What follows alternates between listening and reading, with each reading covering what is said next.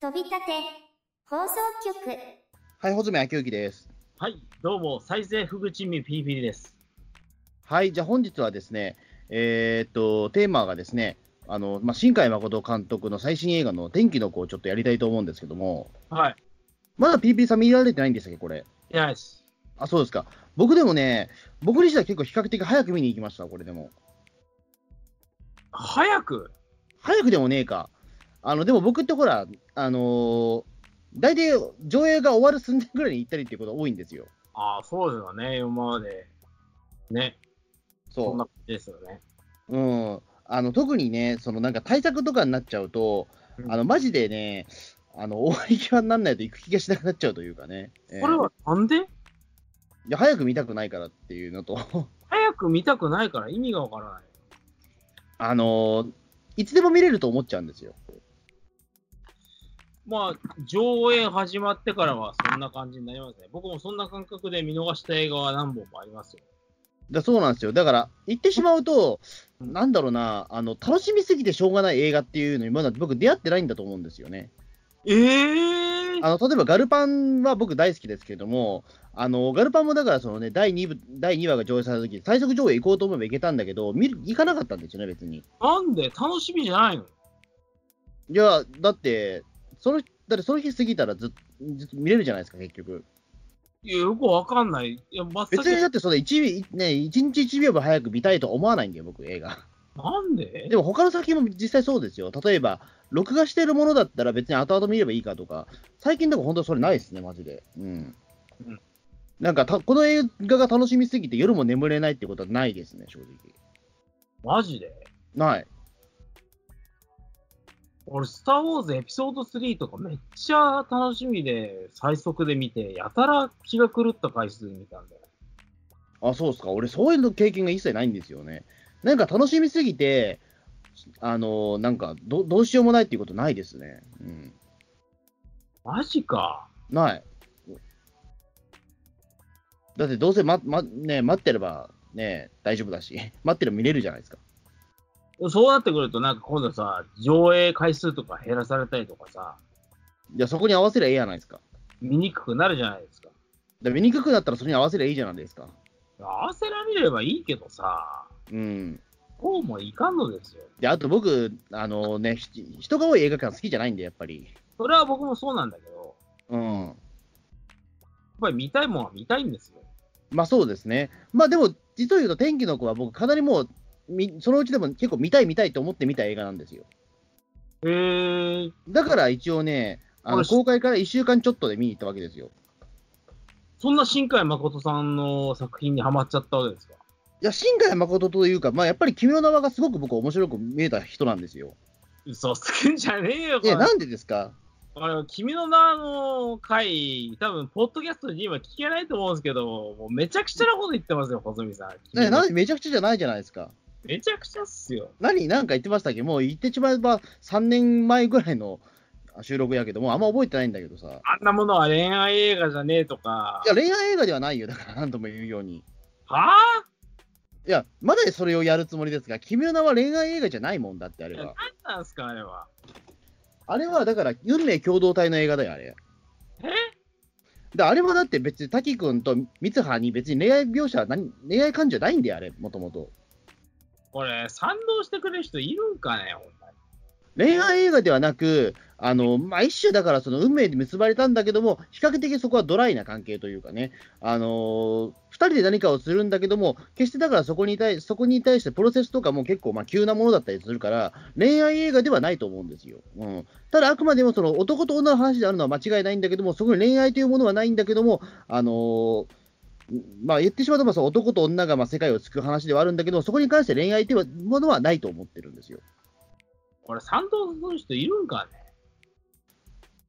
うん、実際でもそう言ってる人結構いますよ、だって。そうでもそれで言うと、今回の天気の子に関しては、あのこれはもう完全に100%恋愛映画と言っていいと思いますよ。おう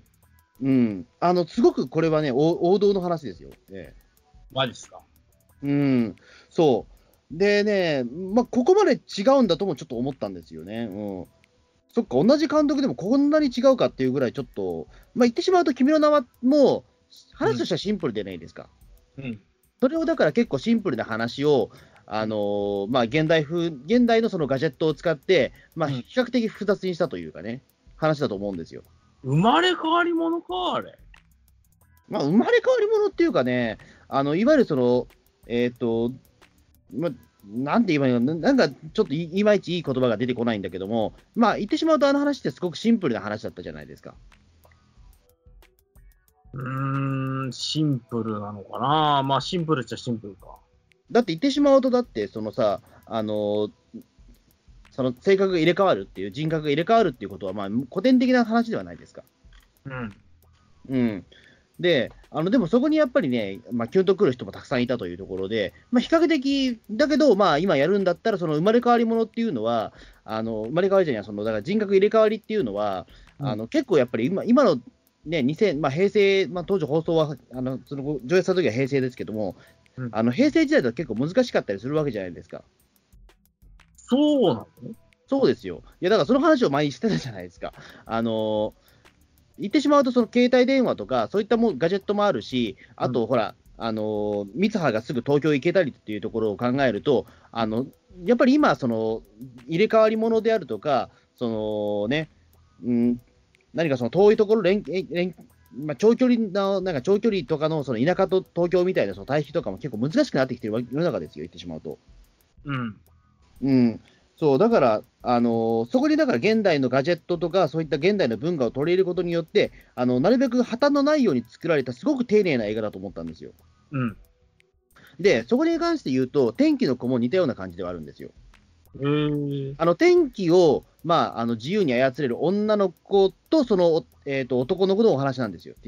もう簡単に言うと。はあはうんまあ、天気が自由に操れる、まあ、女の子が、まあそのねええーとどうどう過ごしていくかみたいな話なんですけども、うんうんまあ、大体そうなってくるとね、まあえー、ともう結構 CM でもネタバレしてるからあれだけども、やっぱりその特殊能力を使いすぎると、やっぱり体に不調が出てきたりするわけですよ。で、その時にどうするかっていうことを2人が考えるっていうようなお話でもあるんですよ、これ。あはあはあ。結構そこまではもう、言ってしまうと王道、超王道なんですよ、この話って。うん。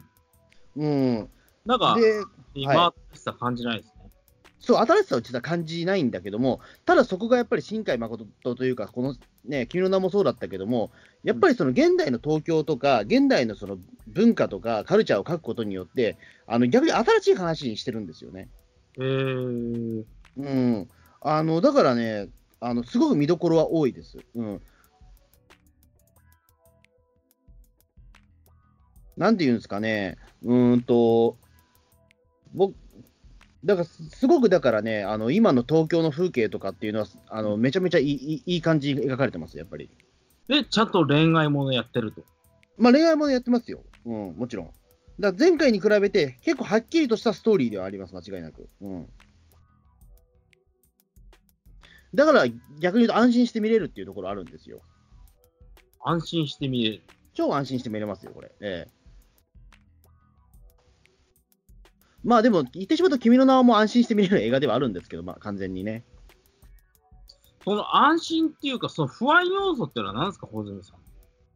ん。例えば、なんだろうな、あのーうーん、なんて言えばいいのかな、例えば細田守作品で例えちゃうと、サマーウォーズって、ハマれる人とハマれない人ってはっきり分かれる映画だと思うんですよ。僕はあまりハマれなかったですね。そういう人もいて当たり前だと思うんですよ、間違いなくこれ。 サマーウォーズって、まあ、あのそのいねなん、なんていうかな、そのい田舎のその大大家族が、まあそのえーとまあ、そのいなんか人工衛星みたいなものを、まあ、 そ食い止める話と言っちゃそういうものなんですけども、いわゆるその、ね、伝統空間とかそういったところに、まあ、その田舎の家族が、まあ、対対峙する話というか、そんな感じなんですけど。うん。あれはだからね、結構勢いとノリで押し切ってる部分もあるから、あのなかなかあれをね、100%楽しめるというか、その結構好き嫌いははっきりすると思うんですよ。僕は大好きなんですよ、でもあの映画。マジで、穂積さん、あの映画大好きなんだ。僕、実は大好きなんですけどね。ええー、えいや、多分細田守の僕、比較的好きなんじゃねえかなと最近思いつつあるんですけど、いや、細田守さんの演出の精細さは非常にいいと思うんですけど、うん、サマーウォーズに関しては、何がいいんだっていう感じでね。あのいや、爽快感がすごかったんですよね、僕的には。ええぱいいたあ、もう、あ、これ面白いなと思って、普通に。ええその田舎の風景もいいし、キャラクターもいいし、ええうん、僕見たいの、こういう、こういうの見たいなと思った思ったけどね。うん、い登場人物に全く感情移入できないんですよ、このや、感情移入する映画じゃないもんだって、多分あれは。そんな映画楽しいっすかいや、楽しいよ。 いや、だって感情移入ができない映画なんてたくさんあるじゃないですか。言ってしまうと、ゴジラ映画なんて感情移入できる作品、すごい限られてるよ。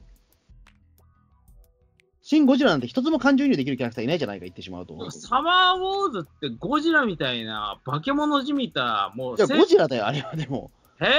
あれはシン・ゴジラだよ、どちらかというと、全然。サマーウォーズはシン・ゴジラ。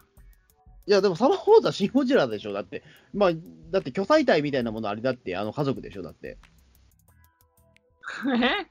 何言ってっかよくわかんねだってほら、あの、そのいあの家族はだってそのいろんなキャラクターがいて、大家族なわけで、でそこからほら、あのね、パソコンを例えば引っ張ってきたりとか、でそのね、どうしても熱くなっちゃうから、その氷を運んできたみたいなっていうところとか、もうちょっと巨彩体っぽいじゃないですか、やってることを。え。それとシン・ゴジラとどう関係があるのいやだから、要素としてちょっと近いんですよ、いわゆるそのやり取りを楽しむみたいなところね、まあ、セリフ劇を楽しむみたいなところもあるんですけども、うん。だからまあ、なん何の話だっけ、まあ、別にこれ、細田守論じゃないので、あれですけど、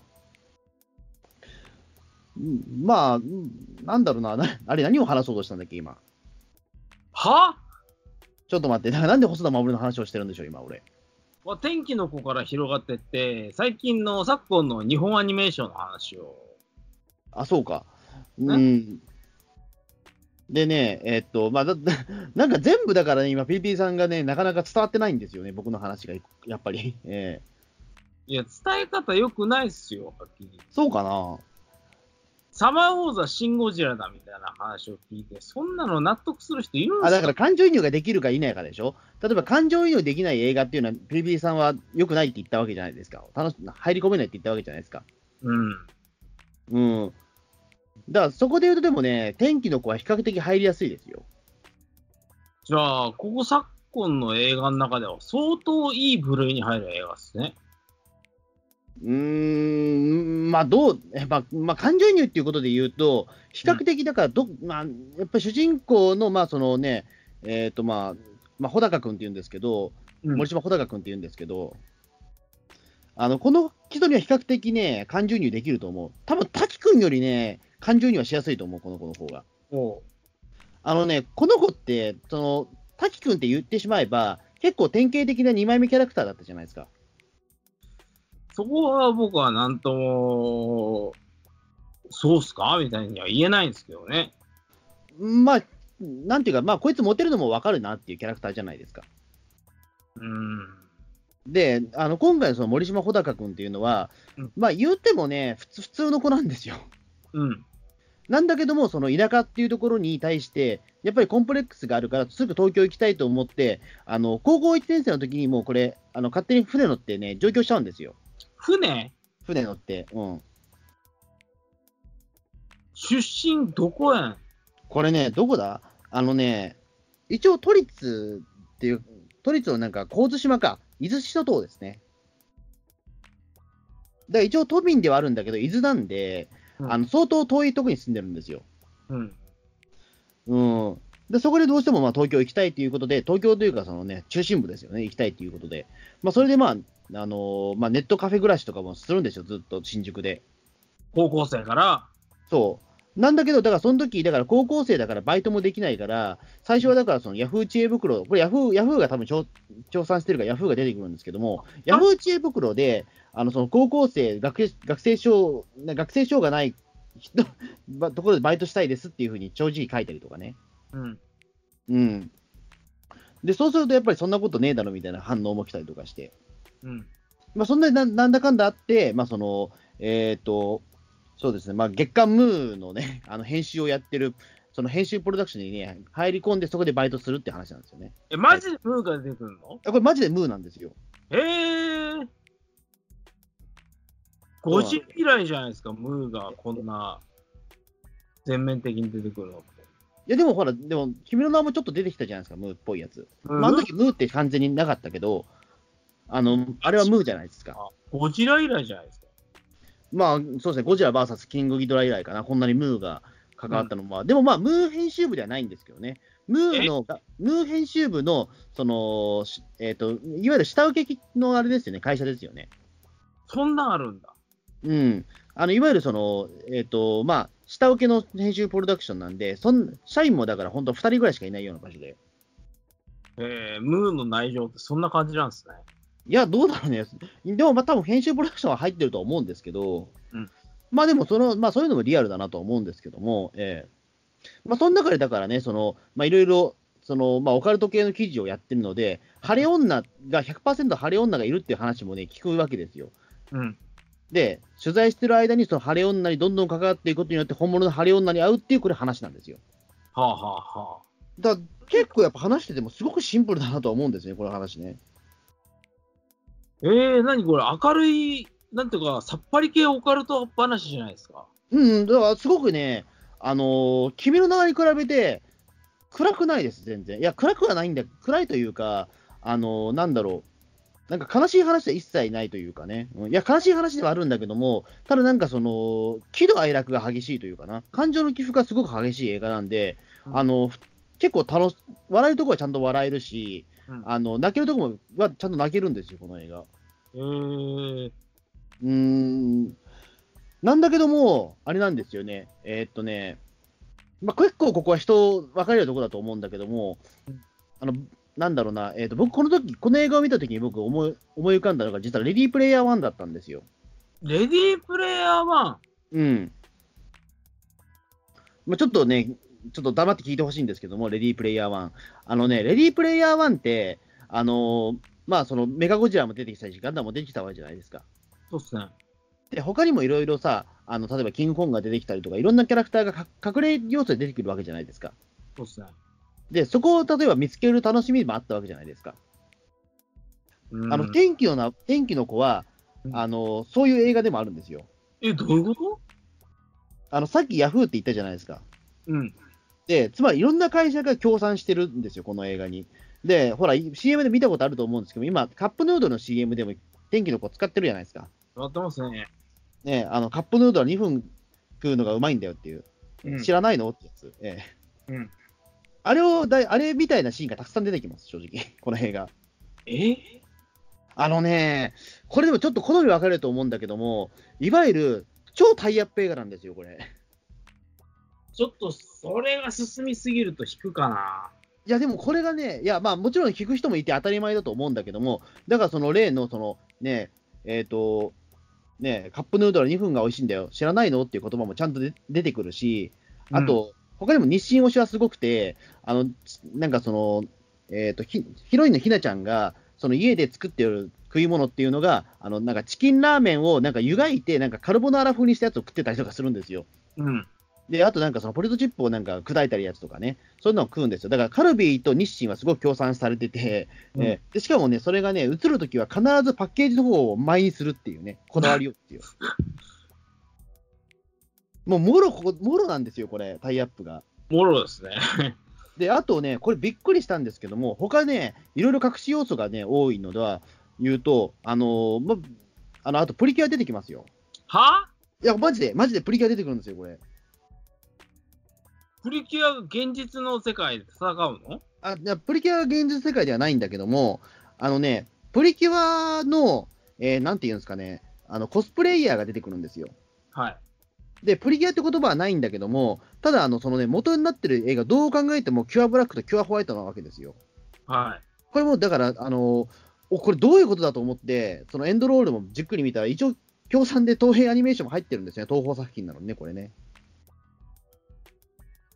これはなかなかすごい話。結構ね、そう、すごい、結構そこはね、なんかい、すごいコラボレーションを見た感じはしたんだけどもうん、そうですね、だからもう結構そういったね、協賛企業はめちゃめちゃ多かったですね。うん。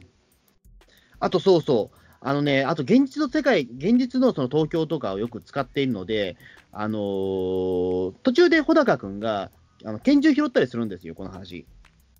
拳銃を拾ううん。まあ、これはだから、まあ、ちょっと、どういうふうに拾うかっていうのは、まあ、お楽しみなんですけども、あのー実際そこもね、あの、我々よく知ってる場所なんですよ。ほう。うん。っていうか、我々よく何度も通ってる場所ですよ、その場所。マジですか。そう。で、あとね、マックもすごいよく出てくるんですよ。っていうか、ビッグマック思いっきり出てくるからね。 えマクドナルドも協え賛。協賛に入ってる。うん。いや、だからね、そう、まあ、だから、実在の企業もたくさん出てくるし、実在の場所もたくさん出てくるんですよ。うん。うん。で、あと実在のキャラクターもたくさん出てくるから、もう僕にとってみれば、これ、レディープレイヤー1みたいなもんなんですよ、言ってしまうと。こういったね、その小ネタを探すのがすごくた楽しみ。あそうそう、だから、あと隠れキャラクターでマツコ・デラックスとかいたしね。はあ隠れキャラクターでマツコ・デラックス。いわゆる、まあ、マツコ・デラックスって言われてないんだけども、あのーすごい太ったその女装の人がコメンテーターで出てたんですよ。うん。まあ、どう見てもマツコ・デラックスなんですよ。なるほどね。あと、ほら、ちょっと CM でもやって、お父さん犬が、ソフトバンクのお父さん犬が出てるみたいな、あれは見つからなかったんだけど、俺は。うん。だからそういったコラボ企業がめちゃめちゃ多いんですよ。ええ、あと、ローソンもかぶってて、ローソンもそうだ、協賛してたわ。そうねえな。ローソンはね、エヴァンゲリオンとかでもやってるから、まあでやるも、でもさ、その、いえっ、と、そのカップヌードルのシーンと一緒に出てきて、唐揚げくん食ってんですよ。うん。だから、そのカップヌードルのその CM の時に、実は隠れてるんだけど、実は、あの、唐揚げくんも食ってんだよね、あの人たちね。うん。でそういった、あの、企業の、企業の、実在のの企業の商品がたくさん出てくる映画なんですよ、これ。結構珍しい映画じゃいや、ないここまでタイアップ映画っていうの珍しいと思う、正直。うん。あの、何でしたっけ、その昔、例えば東東映の特撮とかだと、あの必ず、ね、決まったホテルしか出てこないじゃないですか。まあ、東州東州園でしたっけ、あそこ。うん。必ずだからそこでセリフに出てきたりするわけじゃないですか。ええ、だからそういったものとタイアップ、まあ、比較的それは可愛いもんだなという感じがして、ここまで実在の商品をご利用ししてくれてすごいなと思って、逆に。そんな映画見たことないですもんね。うん、ちょっと珍しいタイプの映画だと思うんですよ。いや、だからそれだけやっぱり、君の名はっていうのがすごくヒットしたことによって、いろんな企業がコラボしたい、コラボしたいって言い出したことによって、あので全部受け入れた結果、このような気もするんですよね。ええ俺、ちゃんと見たことないですけど、タイガーバニーとかもすごいんですよね。裁判所はだって、あのだってロボットの機体に、だって思いっきり書いてあるんだもん、だって企業の名前が。まさにもう、あの、F1 とかと同じような、もう、スポンサー、スポンサイドの、もう、やりようの、もう、ロボット版じゃないですか。そでも、こう。れだからもはうこう、まあでもそれもいいんじゃないですか、でもまあ言ってしまうと。でもそこに対して怒ってる人ってそんないないじゃないですか、裁判にファンでも。怒る必要がないもんね。別にうん、だから NHK で対話に放送するときはあれ消されちゃうんだけどね、あれ。そうなのうん。まあ、ほなんていうか、あれです、対話を紹介するときは消されちゃうんだよ、企業ロゴね。ええ NHK で出ると、あれ、き消えるんだ。うん、消えちゃう。うん、だから宣伝になっちゃうから、あれ。知らなかった。で、そこで言うと、まあ、だから本当に今、このタイアップ感はすごいなっていうかね、うん。いろんな、いろんなものがタイアップしてるから、本当にだからね、うん、僕にとってはやっぱりレディープレイヤー1より全然楽しめたわ、こっちだなと思っちゃって、普通に。マジっすか、ん大絶賛じゃないですか。いや、だから、その、なんかソニックとか、例えばい、いいるような話聞くじゃないですか、あれ。うん。うんでも僕見つかんなかったし、あのーなんていうか、その、ゲームのキャラクターとかで、やっぱり僕にとってはカップヌードルとかの方がスターなんですよ。はいや、だからカップヌードル、だってゲームキャラクターとかよりも、あの、僕にとってみれば、カップヌードルとか、ポテトチップスとか、唐揚げくんの方が僕にとってはるかにスターなんですよ。そんな、好きなんですかいや、そうですよ。唐揚げくんとか。まあ、唐揚げくんも好きだし、ええうん。だからほだからリープレイヤー1に出てきたキャラクターとかは、まあもちろん好きではあるんだけども、ただ好きの度合いがやっぱ違うんですよ。やっぱり子供の頃からずっとそのね、唐揚げくんも食っているし、カップヌードルも食ってるわけですよ、こちらとしては。うんで、それがやっぱりね、出てくるとちょっと嬉しいですよ、僕としては。映画に思いっきり出てくると。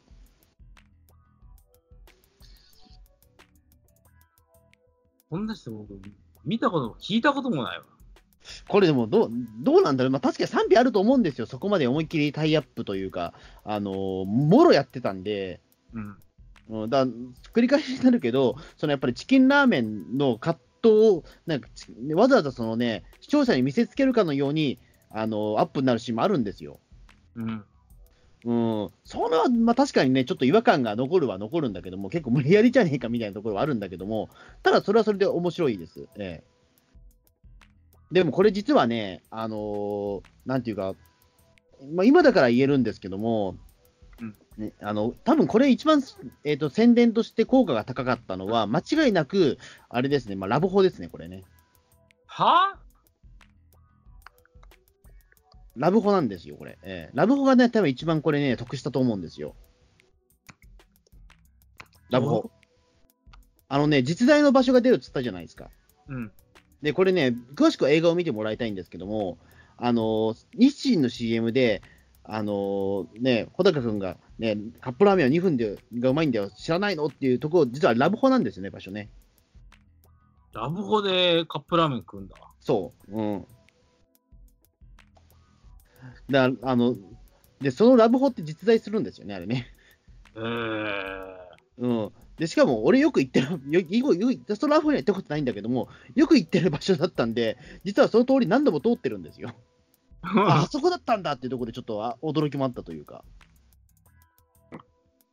都民でしか味わえない感覚。いや、でも今、あのいわゆるその政治巡礼で、あのやっぱみんな通っ、みんなだから探してる、探してましたよ、みんなだから。今、ラブ池袋とか行ったら、多分そのラブホ探そうってことで、多分みんな躍起になってると思うんですけど。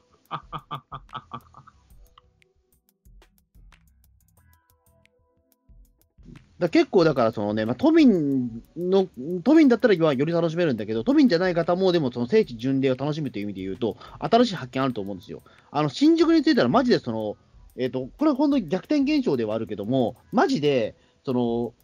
天気のこの世界が広がってると思うもんだって、えー。それだけ新宿の描写とか池袋の描写っていうのは忠実なんですよ、すごい。なるほど。うん、これちょっとすごいと思いますよ。うんあだから僕はこれ地元で見たんですけども、できればやっぱり新宿で見たかったなという気持ちも若干あったというか、疑似体験できるな、これはと思って。アニメの世界が。なかなかそういう映画ないよね。うん。エヴァンゲリオンでもローソン推しとか UCC コーヒー推しとかそれぐらいだもんな。うん。だものすごくいろんな企業がコラボレーションをしてて、まあ、正直言うとね、よくわかんない映画なのかもしれないです、そそこで言うと、うん。情報量は確かに多いんだけども、うんうん、ただね、やっぱ話自体はシンプルなんで、結構サクサク見えちゃうというか。それはいいことですね。うん。だからめちゃめちゃシンプルですよ。だからあの説明しろって言われればすぐ説明できちゃうぐらいに話はシンプルなんですけど、ううん。ん。あのーで、まあ、やっぱりだからシンプルかつ、やっぱね、女の子も可愛いので、あの、比較的、あの、結構入りやすいですよ、やっぱりすごい。うん。うん。なんか、ホズさんは主人公、これ俺じゃねえかみたいな感覚を味わったみたいなことをついてあ、でもこれね、なんだろう、まあ、要素が結構僕にちょっと近いところがあったというか、まあ、あれなんですけど、まあ、別にこれもう冗談半分ですけど、はいまあ、あの、僕もだからその編集プロダクションにいたこともあるし、はいあの、まあ、なんていうか、一応オカルトの仕事もやってるんで、ちょっと似てるなと思って、えオカルトライダーで。えそうそうそう、ええで、そのなんていうか、その、まあ、なんなんていうか、あれですね、そのまあ、社長さんに拾われるんだけどさ、拾われた理由も比較的似てるなと思って。ええあ、そうなのええあれ、いやあれ、どっかの新海誠からインタビュー受けたっけなと思うぐらい、ちょっと似通ってる部分が多すぎたんでびっくりしたというか、えー、そんなホズミさん要素多い作品なんですね、えこれ。でも逆に言うと、俺だけじゃなくて、いろんな人を多分思い当たる節があるような映画なんですよ。例えば、オカルトライダーとかは、まあ、それは特殊な仕事だからあれだとしても、うんあのー結構感情移入しやすいキャラクターではあると思うんですよ。結構等身大の男の子なんで、小高君とかあの普通の16歳なんで、あのーね、目の前に巨人さえ16歳です。ええ16歳で放浪の高校生。はい。で、16歳なんで、まあ普通にだからす、まあその異性に対して興味津々なので、うんあの、その巨乳のお姉さんがいたら、その胸元ばっかり見てるとかね。えうん。えで、ね、あの、やっぱりだからその、好きな女の子にプレ何かプレゼントするときも、あの、なんていうかあれですね、その何をプレゼントしていいかわからないから、その場で3時間ぐらい迷ったりとかね。うん。うん、あのそういうところは結構、あのー等身大のキャラクターでいいなとは思って、ええだからうん YouTube は卓球ほどかっこよくはないです。うん。うん。あの結構喜怒哀楽もはっきりしてるし、え結構人間的に見れるって感じですねえ。あのね、ちょっとね、もしかしたら、なんだろう、洋画っぽいのかな、この映画って、もしかしたら若干。洋画っぽい。うん。あのー、2時間で全ての話が終わるので、うん。で、しかもその見せ方とかもちょっと洋画っぽいところはあるんですよね。うん。例えばその、えっと主人公がその、なんていうかその、オカルト研ライそのなんだろう、えっとオカルトを専門にやってる、まあ、その編集プロダクションに入った時のその時間経過の仕方とか、ずっと音楽を流しながら、そのなんかこうやってあの私の忙しい日々が始まったみたいなナレーションが含まれながら、ちょっとそのダイジェストみたいに流れるんですよ。はあ、はあはあはちょっとわかるでしょ、それ、なんか洋画っぽいって。あ、わかるわかる。で、その後あのね BGM が鳴り終わったと思ったら、その急展開が始まったりとかね。うん。うん、そう、だから結構、よ洋画っぽいような映画でもあるんですよ、これ。なるほどね。うん、そうだな、でも洋画だな、確かに言われてみれば。その本田翼さんのやってるキャラクターが、まあ、そのいい感じのお姉さんなんですけども、うん。あの結構それもね、ちょっとサバサバ系のキャラクターなんで、あのちょっと洋画っぽいな、 確かにあれも。うん。うん。だちょっとね、うん、よ洋画、洋画っぽいは確かにちょっと、今、は初めて気づいたけど、ちょっと似て、あの、言い方としていいかもしれないです。うん。うん実は分かりやすい例で言うと、スパイダーマンの侍ミ版の3とか、そんな感じですもん。あ、まあそんな感じ、あ、確かに言われてみればそんな感じかもしれないですね。うん。うん。だ結構その緩急は激しいというかね、ええあの、け結構話自体はシンプルなんだけども、でもその破綻がないないように作ったりとか、うん。あとやっぱり細かいところにすごく気を使ってるので、あのーやっぱりどこも見逃せないなっていう作品ですね。うん。うーん、相当な作品ですね。ホルミさうんがもろ手話で大絶賛してる映画ってなかなかないもん。いやー、でもマジででもこの映画楽しめたんですよ。うん。まあ、正直まあ、比較したのもあれだけど、レディープレイヤー1より全然楽しみ、こっちの方が楽しみました、やっぱりあ。うん、僕にとってはやっぱり、キングコングよりやっぱ唐揚げくんのがスターなんだなっていう、ええことをやっぱり思ってしまって。なるほど。うん。まあ言ってしまってもまあね、その誰でも知ってる商品ばっか出てくるからね、そこを見つけていくのが楽しいんですよ。うん。あ、そうそう、あとね、あのー他いろいろキャラクターとしては、だからその、マツコ・デラックス以外にもね、あの星野源も出てくるし、うんあの AKB も出てきますよ。 AKB にも出てうん、ああこう、こういう出し方をするのかっていうところをちょっと楽しみに見てほしいんですけどうん、あのマジでいろんななん、なんていうか、タイアップというか、今の2019年の、そのなんだろう流、流行じゃないけども、なんかそういうところとかもね、あの結構、ガシッとやってたりするんで、うんうん、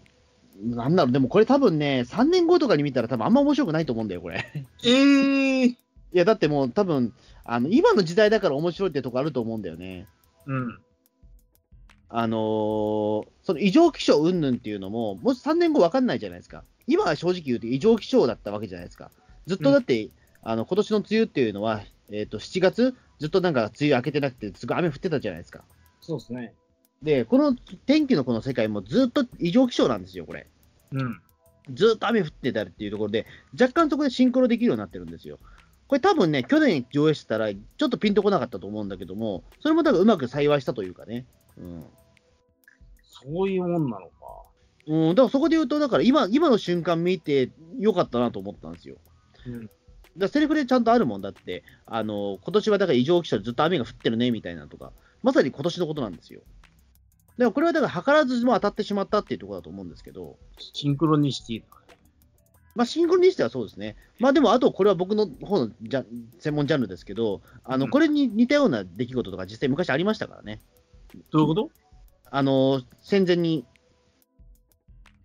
まあ、これはでもちょっとね、あの多分今度記事にして出すと思うんですけども、あの戦前にね、あのまあ、この話通りじゃないんだけども、まあ、本当にずっと水浸しになっていた夏のふな、夏なのにずっと雨が降ったりとか雪が降ったりということは実際あったんですよね、戦前にね。まあ、それをちょっと今調べてるんですけど、本当にあったけん天気の子って話で、え本当にやった天気の。えうん、ちょっと今ね、あのあこれ本当にあるんだっていうところで、今ちょっといろいろ図書館行って調べてるんですけど、うん。うん、だそうそう、あとね、スターシステムで言うと、あの滝くんも三葉も出てきますよ、今回。滝くんじゃんけ、ミツハも出てくるんだ。三葉も出てくるし、テッシーも出てきますよ。へえ。うん。あと、四葉も出てくるけど、見逃した。うん。ミツハも出てくる。で四葉、四葉ですよ。妹の方ね。うん。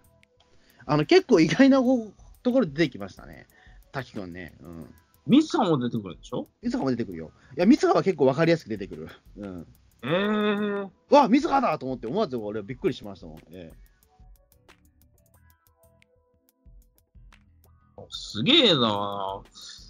星野源が出てくるっていうのも、どういうふうに出てくるのか全然予想がつかないもん。予想つかないと思うけど、でもマジで星野源が出てくるんですよ。ええ星野源の音楽が流れるとかじゃなくて、星野源が出てくる。まあ、これちょっとね、もう詳しく見てほしいですねへえ。あと、平泉聖も出てくるよ。 平泉聖は出てきそうだでも、平泉聖は、でもこれ声優として出てるんですけど、な。うん。なんていうかね、あの声を聞いたら大体平泉聖ってわかるじゃないですか。うん。だから、あの、多分ね、何の役作りもしない平泉聖が見れるんですよ。それは良くないっすね。だから、その平泉聖の、えーなんだからええみたいな、ああいうやつが、 ああいうキャラクターが本当に出てくるんですよ、平泉聖。何の、何のね、かえ何も変えてないナチュラルな平泉聖が、その、刑事役で出てくるんですよ。あれ、最絶初対、びっくりしたもん。うわ、平泉聖が出てきたとしか思えなかったもんだって。平泉聖さん、あれ、声作ってますよね、絶対。いや、だから多分、あの、本当にただ単に平泉聖なんですよ、マジで。僕結構ドラマオタですけれども、平泉聖さん、唐突に声が変わるんですよ。昔はあんな演技じゃなかったからね、だって。 ちょっとだから過剰にやってんすよ、それ。えキャえラ作り君ちょっと泣いてるんじゃないのみたいな。ああいうのはだって、ずっと。 あの、ここ最近の平泉聖ですから。うん。だって昔、平泉聖さんとかで、なんですって、そんなことあるわけじゃないやん。そうそう、だから作ってるんだよね、あれね。ええバカな。みたいな感じいや、だから最初だからあれ、主要キャラクターだと思わなくて、思わず平泉聖が出てきたとすら思う、 にしか思えなかったもんだ、最初聞いたとき。あれは絶対作ってるよ、平泉聖さん。うん。キャラの確立を目指してね、やってるよ。すごい、だからだって小栗旬とかだって言われなきゃ絶対分かんないレベルで作り上げてきてるのに平泉聖はひたすら平泉聖なんですよそれが監督の狙いなのかもわかんないな。いや多分監督狙いなのかなこれどうなんだろう平泉聖にしか思えないんですよねもう顔がで平泉聖の相棒があのその声優梶裕貴さんっていうのもよく分かんねえしすげえ組み合わせだねで。わけが分からない組み合わせなんですよこれねどういうことなんだろうというか平泉聖と梶裕貴がずっと喋ってるんですよね、ええあのだから途中で、ああ、これ、梶裕貴さんの声かって気づいたんだけど、俺、何見させられたんだろうとちょっと思ったぐらい、ええハ絶ジ対だって、その梶裕貴と平泉聖のタッグなんて、ね、夢にも思わなかったからね、 こちらとしては。そうしないですよね。だって梶裕貴さん、普通にこの映画でむしろ主役やってる人だろみたいな人ですかそうっすね、まあ、でも言ってしまうと、他がまあみんなその芸能人キャストなので、まあ、梶裕貴さんがまあ唯一その本職の声優さんというかね。ええら。本当だ、梶裕貴さんとか花澤香菜さんぐらいしか声優さんがいない。だって花澤香菜さんはだって本当2シーンぐらいしかセリフないもんだって。ええうん。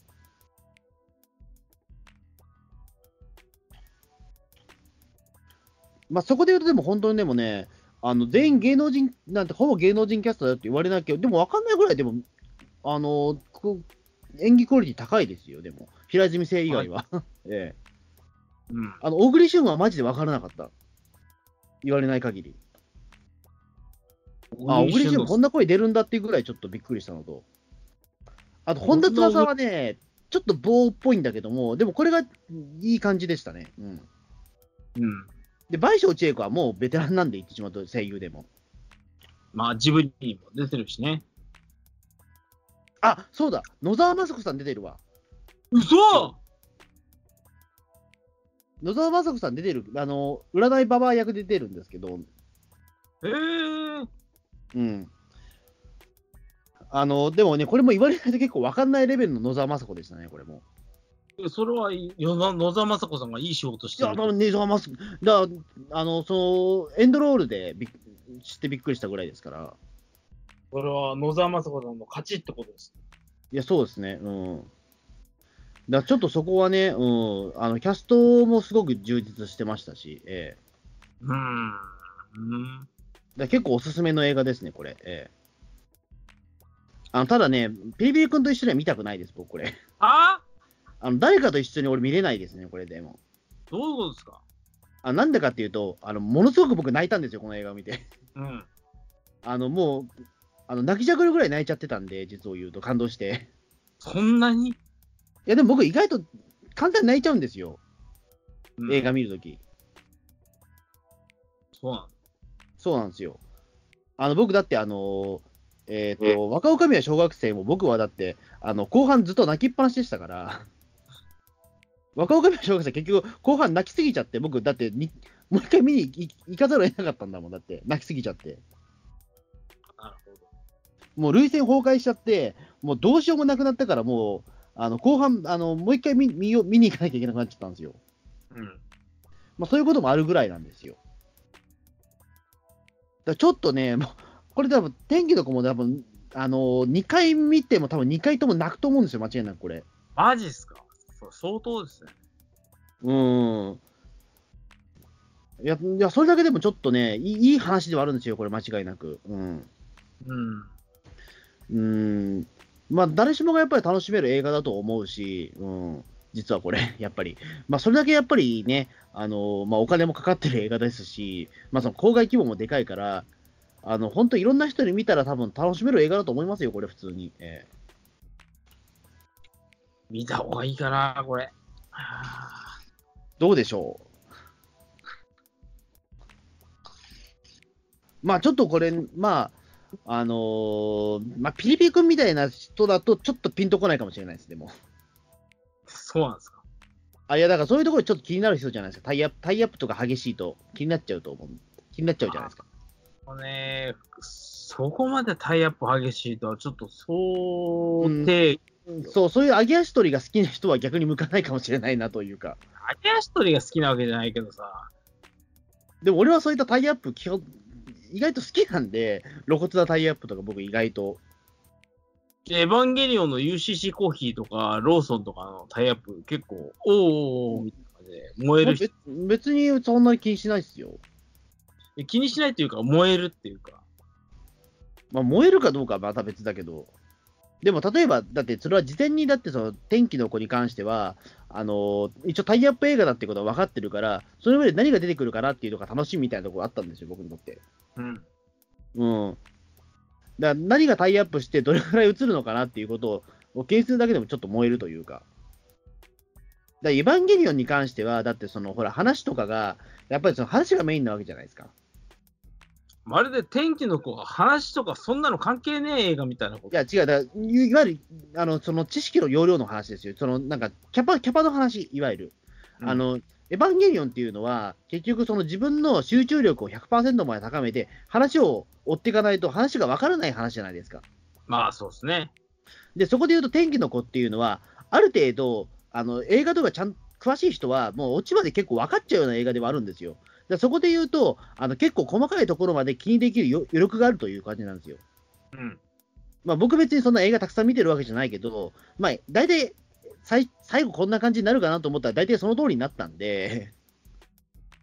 あのだからそこで言うとあの、話は追わなくてもいいから、いろんなところを見れるんですよ。ザ王道って感じです。そう、超ザ王道だから。あ、でもね、そう真のオチに関しては、本当のオチに関しては俺もちょっと予想外だったかもしれない、でも。あの、これ、ハッピーエンドでは終わらないので、ええうん。あの、はちゃんとしたハッピーエンドではない終わり方なので、またそのパターンなんですよ。まあそうですね、ええまあでもこれはでもちょっとね、ええあのそういったところまで楽しめると結構楽しめる映画だと思いますよ。ええいやー、上映してる間に、これ見た方がいいかもしんねえな。まあでもしばらく上映され続けると思いますよ、これ。そうですね、俺多分もう2回ぐらい見に行くかもしれないです、これ。 2回うん。いや、君の名は僕実は言うとにプラス 2, 2見てますからね、劇場でね。ええ俺、君の名はそんなにハマれなかったもん。あ、そうか。 ええそうか、天気の子は侮れないな。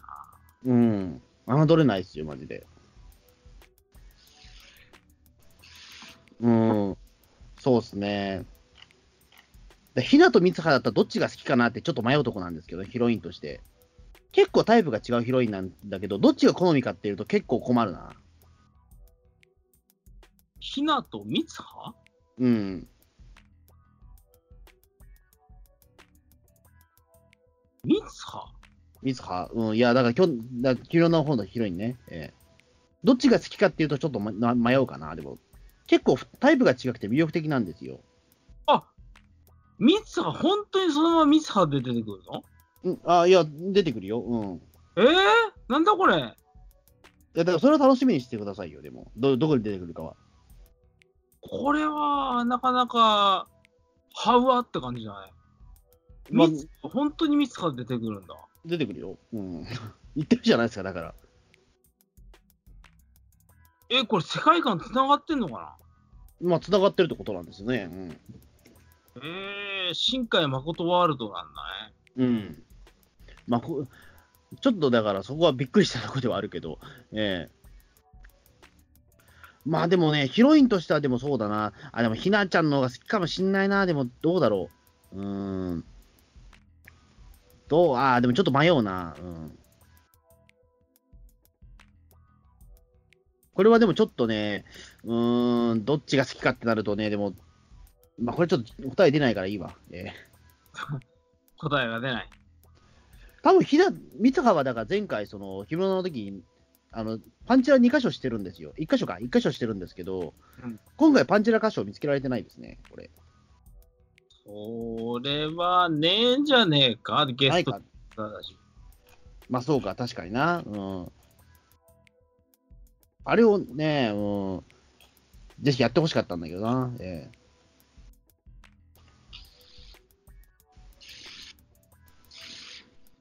まあそんな感じですね、とりあえずでも。ええまあぜひ、まだ全然多分、しばらく上映続くと思うので、ぜひ見てもらえればと思います。はい。まあ知ったけど、上白石萌音さん。はいはいはい。こうアニメ出てますね、意外と。いや、この人うまいもんだって、普通に。に。うん。上白石萌音さんはな、うまいっすよ、この方でも。あの、だからそのね、でもこの面白かったのは、あれなんですよ、君の名が終わった後の、その、その映画の主演っていうのは、妖怪ウォッチっていうのが面白かったです ね。でも、両方見、俺劇場で見に行ってるからね。ええ君の名も妖怪ウォッチを見に行ってるし、ええまあ、これもなかなかよくたんでしたよ、でも、妖怪ウォッチもシャドウサイドも。うん。うん。あれ、もうちょっと評価されてもいいと思うんだけどなと思っちゃうぐらいの映画なんだけど、実は言うと。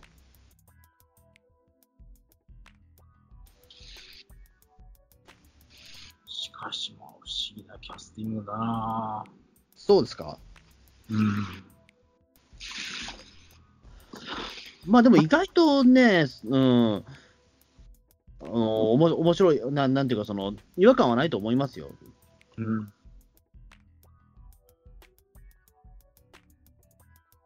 というわけで、えーじゃあどうもありがとうございました。いや、これなかなか見逃せないね。はい。